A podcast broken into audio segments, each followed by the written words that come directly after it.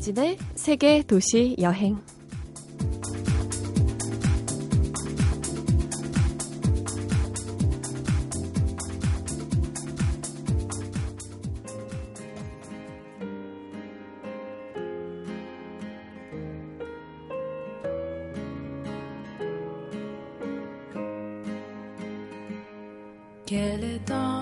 안녕하세요. 이진입니다. 놀이터에서 그네 타는 여자아이들을 봤어요. 그네 하나에 한 아이는 앉고 또 다른 아이는 서서 둘이 한 그네를 같이 타고 있었는데요. 아이들 말로는 그렇게 타는 그네를 바이킹이라고 했어요. 그네가 높이 올라갈수록 아이들의 웃음소리도 커져갔고 그 주위를 떠도는 에너지가 점점 더 크게 둥글게 뭉쳐지는 느낌이었는데요. 오늘은 그렇게 여행을 떠나보고 싶네요. 잠시 후에 오늘의 여행가 모십니다.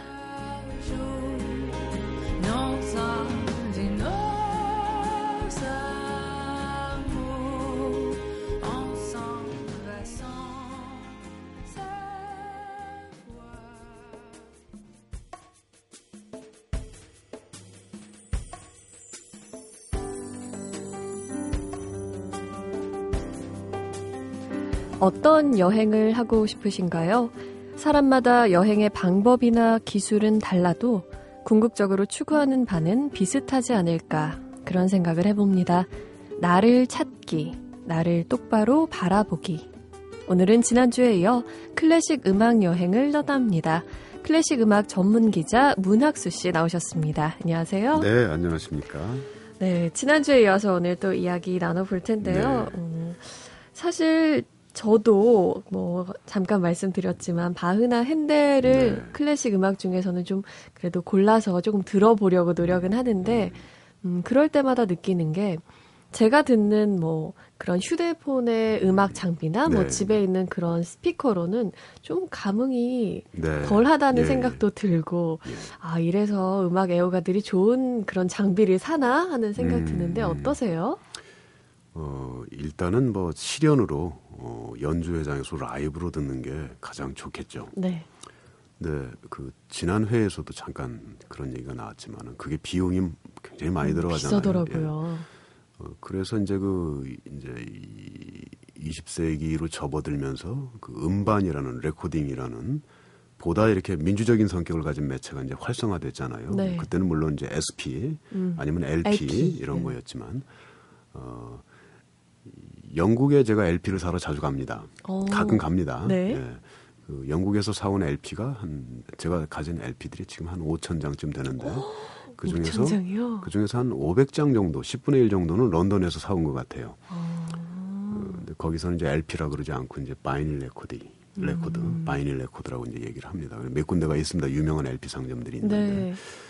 어, 일단 이제 그 실현으로 듣는 게 가장 좋고 이제 제 개인적인 생각입니다만은 그 다음에는 이 LP들이 가진 음, 가진이라기보다는 담겨 있는 네. 담겨 있는 소리가 가장 풍부하지 않나 음. 어, 녹음 매체 중에서는요 네. 그런 생각이 들어요. 그리고 지금 이제 그 디지털 매체 소위 이제 파일로 돼 있는 음. 원으로 이제 많은 분들이 그렇죠. 음악을 듣는데 이제 그 공학적으로 음의 일부가 좀 깎여 나간다고 어, 아, 그렇게 얘기를 하더라고요. 어. 저는 이제 그, 그 부분을 세세하게는 모르겠는데. 네. 근데 그 연주 회장에서 우리가 듣는 것은 음. 단지 음악 소리만이 아니라 네. 소음도 같이 듣는 거거든요. 아. 그게 중요하거든요. 소음. 네. 그러니까 그 피아니스트가 피아노 건반을 땅 하고 때리잖아요. 네. 그럼 그 잔향이라는 게 있고 아. 그 잔향이 어, 실내의 어떤 물리적 환경과 섞여가지고 음. 관객에게 전달되는 음. 과정이 있죠. 네. 그게 LP에는 어느 정도 담겨 있습니다. 그런 과정들이 음. LP에는 어느 정도 담겨 있는데 이게 이제 그 디지털 녹음으로 가면서 그런 부분들이 이제 배제될 수밖에 없는. 어, 딱그 어, 예, 예, 그렇죠. 정제된. 예, 예. 어, 그래, 그래서 이제 그 음악의 원래 사운드가 아, 조금 이, 상처를 입게 된다라는 그런 그 음. 그 이제 그쪽 분야를 뭐 공부하시는 분들이 그렇게 얘기를 하더라고요. 네. 그러니까 이제 그렇게 따지자면 가장 좋은 건 실현이고 음. 그 다음에는 이제 LP로 듣는 게 괜찮을 것 같고 그리고 이제 마지막으로 이제 그 요즘 보편화되어 있는 이제 파일로 된 음원 형태 이렇게 듣는 방식이 있겠죠. 네. 아, 근데 요즘에는 얼마 전에 제가 이제 첼로를 연주하는 그 양성원이라는 첼리스트 연대 교수인데요. 네. 첼리스트 양성원 선생하고도 그런 얘기를 잠깐 나눴는데 음. 이 70년대, 80년대에 비교해서 요즘 음악을 듣는 인구가 별로 늘어난 것 같지가 않다. 왜 그럴까? 오히려 줄어든 것 같기도 네. 하고 왜 그럴까? 이런 얘기를 서로 나눠본 적이 있었어요. 그때 이제 그 둘이 얘기를 나누다 결론으로 나온 게 뭐냐면 이게 너무 소스가 풍부해서 그렇다. 음. 너무 풍부하니까 음악을 들을 수 있는 매체나 이런 게 너무 풍부하고 언제 어디서든 들을 수 있잖아요. 맞아요. 그러니까 오히려 안 듣는다 이런 결론이. 귀한지 몰라진 아, 거죠. 맞아요. 예. 음. 이게 이제 아이러니한 거죠. 네. 제가 어릴 때 어릴 때 이제 그 대학생 시절이는 시절 시절이었는데요. 그때 이제 쇼스타코비치의 교향곡 5번을 카세트 테이프로 이렇게 음. 한국의 음반에 못 들어오니까 그 아까 지난 회 얘기했잖아요. 그 쇼스타코비치 음악은 그 국내에서는 듣기 굉장히 어려웠습니다. 이 소련 작곡가였기 때문에. 네. 그래서 그 그걸 카세트 테이프로 어둠의 경로를 통해서 하나 구했죠. 어, 쇼스타코비치 교향곡 5번. 귀하게. 그럼요. 아, 막 침을 꿀꺽 삼키면서 드디어 드디어 이걸 넣은, 구했노라. 네. 예. 그래가지고 그거를 이제 테이프가 망가질 때까지 들었죠. 이왜 다이 늘어난다 네네. 그러죠. 늘어나서 이제 카세트 테이프 그, 그 플레이어에서 더 이상 동작이 안 됩니다. 네. 그때까지 들었는데 그러, 그렇게 트- 수백 번, 한 200번은 들었을 거예요. 그러다 보니까 곡을 다 외워버리게 돼요. 완전히 다 외우죠. 외우면서 그때 깨달았어요. 아, 음악이라는 건 선율만이 아니라 구조의 맛을 느껴야 되는 거구나라는 오. 거를 그때 이제 깨달았고요. 네. 어, 그리고 그 음악을 제가 그렇게 들었던 거는 오늘 지- 조금 전에 우리가 하는 얘기의 그 주제이기도 한데요. 들을 수가 없었기 때문에 음. 구할 수가 없었기 때문에 간절히 원해서 그렇게 열심히 들었던 거죠. 어. 근데 그게 이제 막 흔해지고 네. 뭐이 저 핸드폰 네. 스마트폰 열문 막 있고 음. 이렇게 되면 오히려 음악을 안 듣게 되는 아이러니가 어. 벌어지게 되죠. 그 책 도 내셨잖아요. 클래식 예, 예, 관련해서요. 그 책도 잠깐 소개를 해주세요. 음. 네, 그 벌써 몇 달 됐네요. 2월 25일 날 책을 냈는데 제목이 아다지오 소스테노토라고. 어, 네. 이름이 쉽진 않네요. 예, 그래서. 뭐 출판사에서도 처음에 반대하고 주변의 지인들이 네. 어 이런 제목으로 책을 내면은 안 팔린다고 뭐 굉장히 반대하더라고요. 네. 이- 근데 이제 뭐 아다지오는 다 알잖아요. 예. 아다지오는 느리게라는 걸 네. 다 알고 있으니까 소스테노토를 이제 모르시는 분들이 많은데 네. 이 소스테노토라는 건 이제 그 한음 한음을 이제 깊게 눌러서 연주해라 어. 어, 이런 뜻이에요. 그러니까 아다지오 소스테노토 하면은 느리게 한음 한음을 깊게 눌러서 뭐 이런 뜻이죠. 음. 그 이, 이 지시어를 제가 굉장히 좋아해요. 네. 개인적으로. 베토벤 월광의 1악장에 이제 아다지오 소스테노토로 시작하는 악장인데 아, 네. 그 느리죠. 월광 1악장이 굉장히 느리고 뭔가 앞으로 쭉쭉 나가지 못하고 음. 베토벤의 음악은 이 전진적인 음악이잖아요. 네. 근데 이 월광의 1악장은 뭔가 앞으로 쭉쭉 나가지 못하고 약간 이렇게 망설이는 느낌을 갖고서 이제 음. 천천히 이렇게 나가는 느낌 네. 음, 그런 게 있죠. 그래서 어 월광의 1악장 저도 참 좋아하는데 음. 이 아다지오 소스테노토라는 게 단지 이제 음악적 지시어일 뿐만 아니라 저와 또 우리 동시대인들한테 굉장히 필요한 메시지를 담고 있다는 생각도 했어요. 음, 네. 예, 우리가 너무 성급하게 살고 있고 맞아요. 또 저는 이제 기자로 일간지 기자로 살다 보니까 얼마나 하루하루가 이렇게 막 마감에 쫓기면서 흘러가겠어요. 그렇죠. 어, 이런 생활을 이제 굉장히 오래 하다 보니까 어, 약간 이제 사실은 내 자신의 가슴이나 지성이 좀 고갈되는 느낌 같은 것도 좀 있고 그래가지고 아 아다지오 소스테노토처럼 살고 싶다라는 그런 염원 같은 게 항상 있죠. 네. 그다음에 나뿐만 아니라 우리 동시대의 다른 많은 사람들도 이런 마인드로 살았으면 좋겠다 음. 그런 생각이 항상 있어요. 그래서 책의 제목도 이렇게 붙였어요. 근데 붙이고 보니까 괜찮은 것 같아요. 조금 모르는 분들이 읽기에는 이게 네네. 제목이 무슨 뜻인가 하지만 알고 보면 네, 네. 우리에게 많은 걸 던져주는 그런 의미가 있는 것 같습니다. 어, 이제 뭐 관심이 있어서 네. 책을 집은 분들은 음. 이제 나중에 아시게 되겠죠. 아 네. 그런 의미에서 이런 제목을 붙였구나라는 걸 음. 이제 아시게 되겠죠. 근데 처음 아무래도 책 파는 데는 좀 지장은 있는 것 같아요. 그 바흐를 들을 땐 네. 바흐를 만나든 음. 음악을 듣는 건 사람을 만나는 일과 다르지 않다고 하셨는데, 음, 오 이거는 무슨 의미죠? 그 음악이 어디 이제 하늘에서 뚝 떨어진 게 아니고요. 음. 기계로 찍어낸 것도 아니고 어떤 어떤 한 작곡가의 삶의 경험과 갖고 있는 어떤 생각과 음. 그 사람의 어떤 감성, 감각 음. 이런 게 집약돼 있잖아요. 네. 또그 작곡가가 그때그때 처해 있던 어떤 상황, 음. 음, 처지, 심경 이런 것들도 반영이 당연히 될 수밖에 없는 거고요. 어, 그래서 사실은 이제 그 음악을 듣다 보면은 그 베토벤 음악도 베토벤 소나타가 전부 32곡이 있잖아요. 피아노 소나타가. 음. 근데 처음부터 끝까지 이렇게 베토벤이 이렇게 변화해 가는 과정 같은 게 있습니다. 음. 그건 물론 인간적 변화인 동시에 음악적 변화이기도 하죠. 그게 베토벤만 그런 게 아니라 어, 슈베르트의 그 피아노 음악들을 들어보면은 굉장히 슬프고 음. 슬프고 뭔가 이렇게 종착지가 없는 방랑 같은 느낌 음. 이런 걸 느끼게 되는데 슈베르트의 실제 삶이 그랬거든요. 예. 아. 어, 이 슈베르트 아까 베토벤은 전진한다 그랬잖아요. 네. 슈베르트는 앞으로 진짜 나가질 못해요. 어. 정말 망설이고 망설이면서 이렇게 머무르는 예, 예, 예. 그 왜 그런 날이 있잖아요. 친구하고 약속도 안 잡히고 아, 어? 막 굉장히 우울, 굉장히 뭐 이렇게 외롭고 어떻게 해야 될지 어, 모르겠는 그런 날이 있잖아요. 네. 슈베르트 음악에 그런 게 있죠. 아. 그래서 정처 없는 방랑. 네. 저는 그게 슈베르트 음악의 요체라고 생각하거든요. 정처 없는 방랑. 네. 그래서 낭만주의 음악의 대간 거죠 슈베르트가. 음. 그 슈베르트가 그런 사람이었기 때문에 그런 음악이 나왔다라고 이제 저는 봐요. 음. 어, 그래서 어, 음악을 듣는다는 것은 그 사람을 만난다는 것이다. 실제로 슈베르트 음악을 듣다 보면은 슈베르트라는 사람이 이렇게 떠오르면서 음. 슈베르트의 그 뭐 젊은 나이에 요절했으니까 어, 슈베르트가 살았던 그 삶이 애잔하게 이렇게 막 그 상상이 되면서 음. 그런 것들이 가능해져요. 네. 예, 그러니까 결국 음악은 사람 만나는 것. 오. 저는 그렇게 이제 생각해요. 예. 음. 그런 뭐 기억이나 느낌을 음. 받으려면 어느 정도 그 작곡가에 대해서 기본적인 아, 기초 좀 알아야죠. 상식은 예, 있어야 예, 되겠네요. 예, 예, 음. 그 제가 얘기를 쭉 음. 들어보면 기자님은 좀 부드럽고 음. 자연스럽고 음. 그런 크게 이렇게 격동적인 것보다는 좀 안정적인 거를 좋아하시는 음. 것 같은데 다 좋아해요. 다 좋아하시나요? 격동적인 것도 굉장히 좋아해요. 어, 그럼 가장 좋아하는 음악가는 누군가요? 가장 좋아하는 음악가요? 음, 이런 질문 그런, 가장 어렵긴 한데 네, 어, 대답을 할 수가 없는 질문이에요. 그, 우리가 지난해에도 음악이 밤하늘의 별처럼 많다는 얘기를 했잖아요. 네.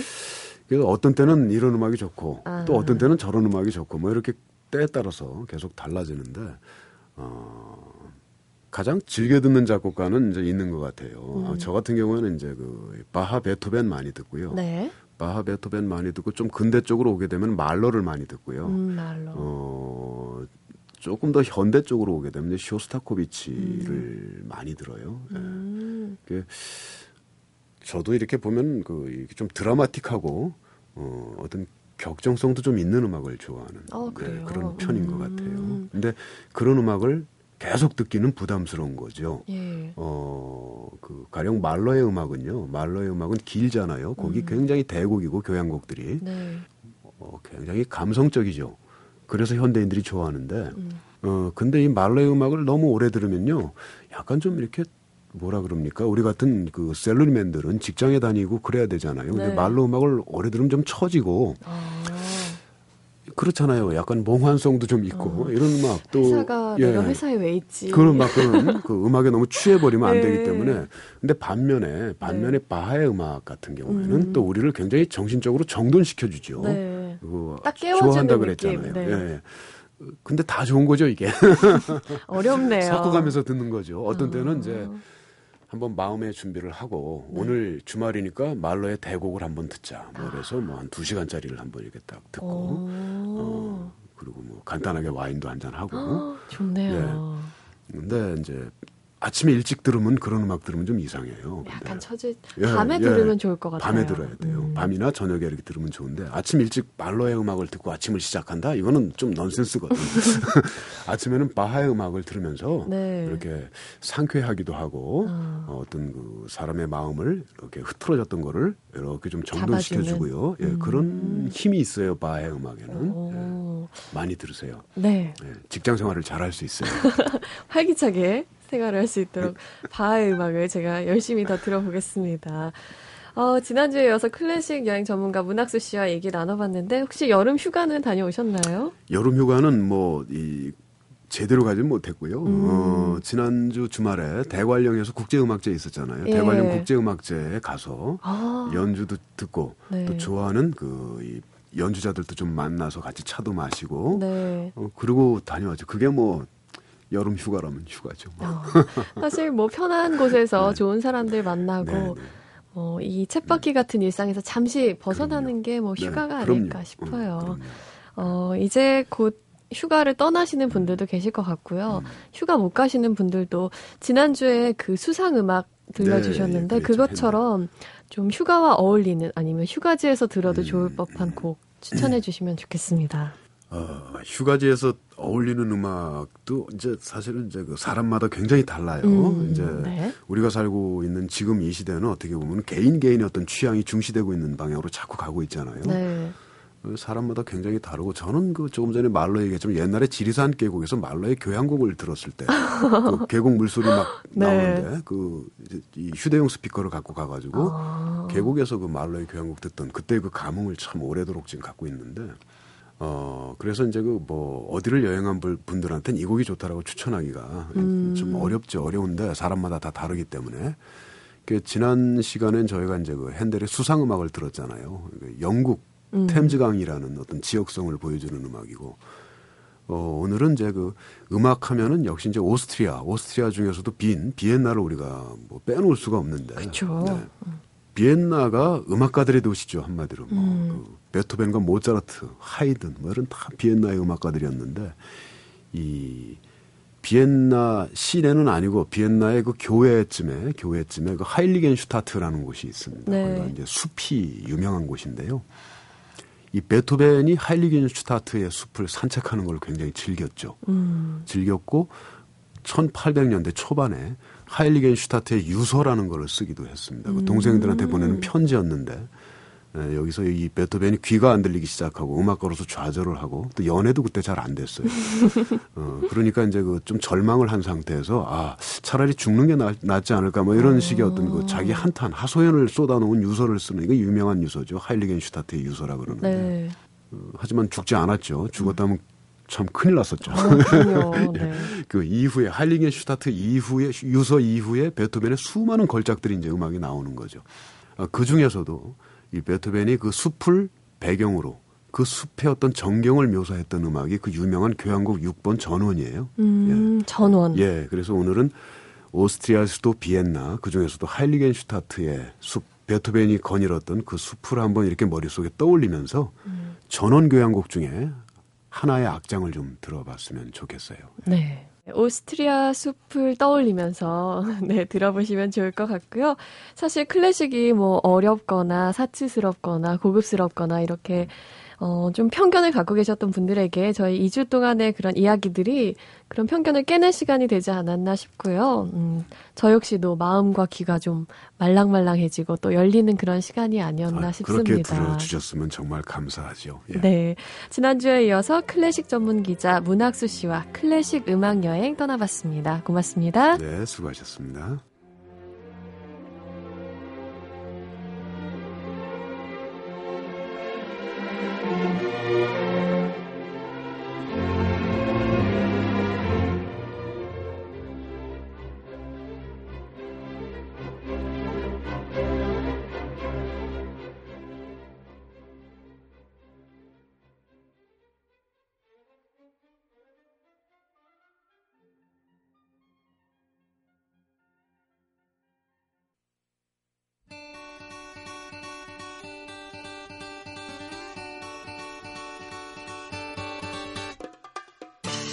여름 휴가 다녀오셨다고요? 휴가가 끝났다고 여행이 끝난 건 아니죠.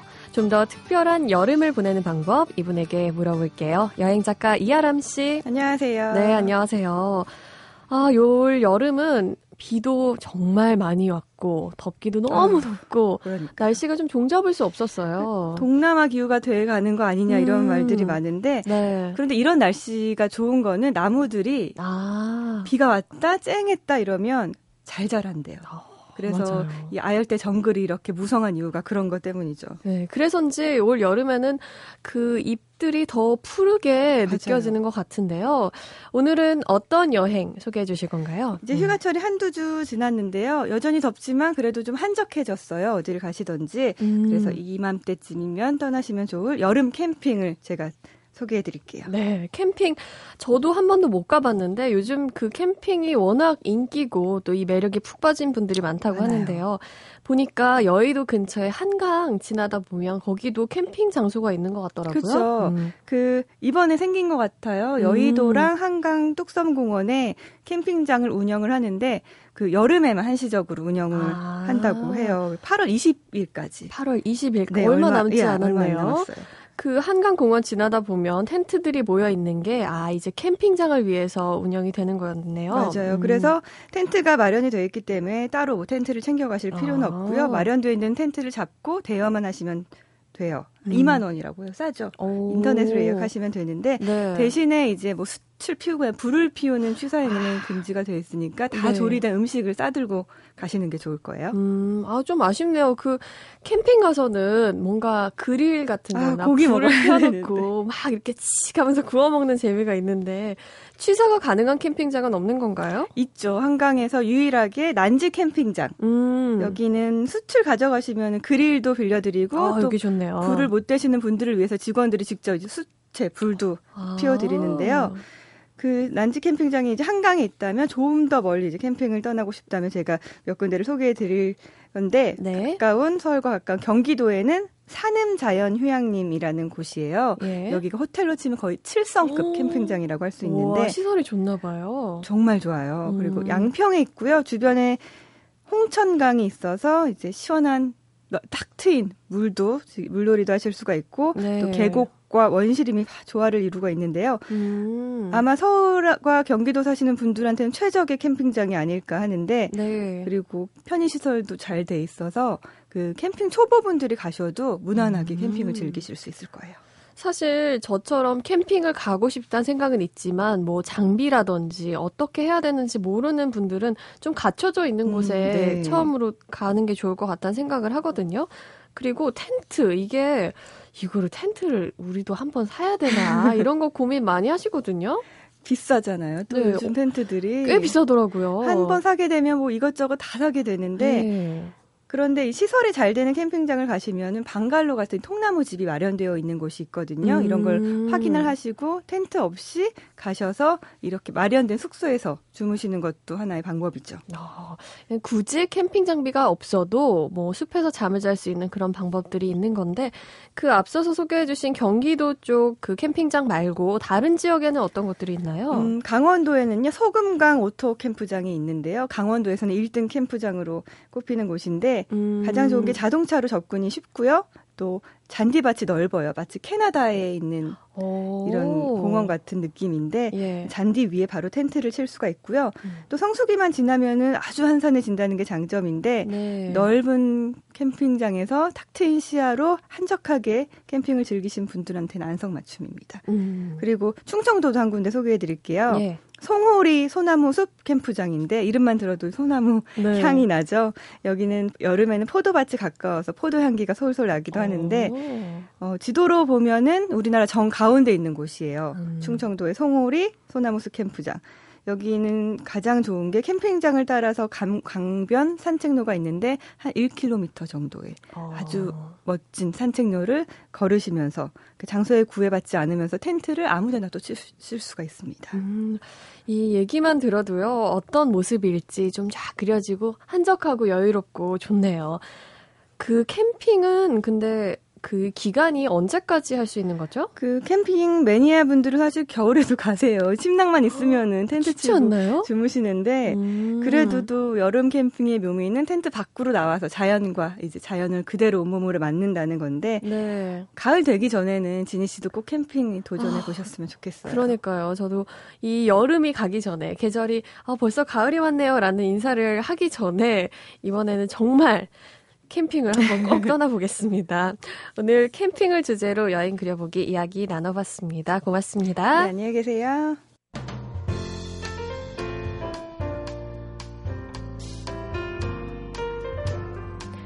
똑똑똑. 인사는 마음의 문을 여는 노크라고 해요. 그렇다면 여행은 인생의 문을 여는 노크라고 할 수 있지 않을까요? 지금까지 세계 도시 여행 이진이었습니다.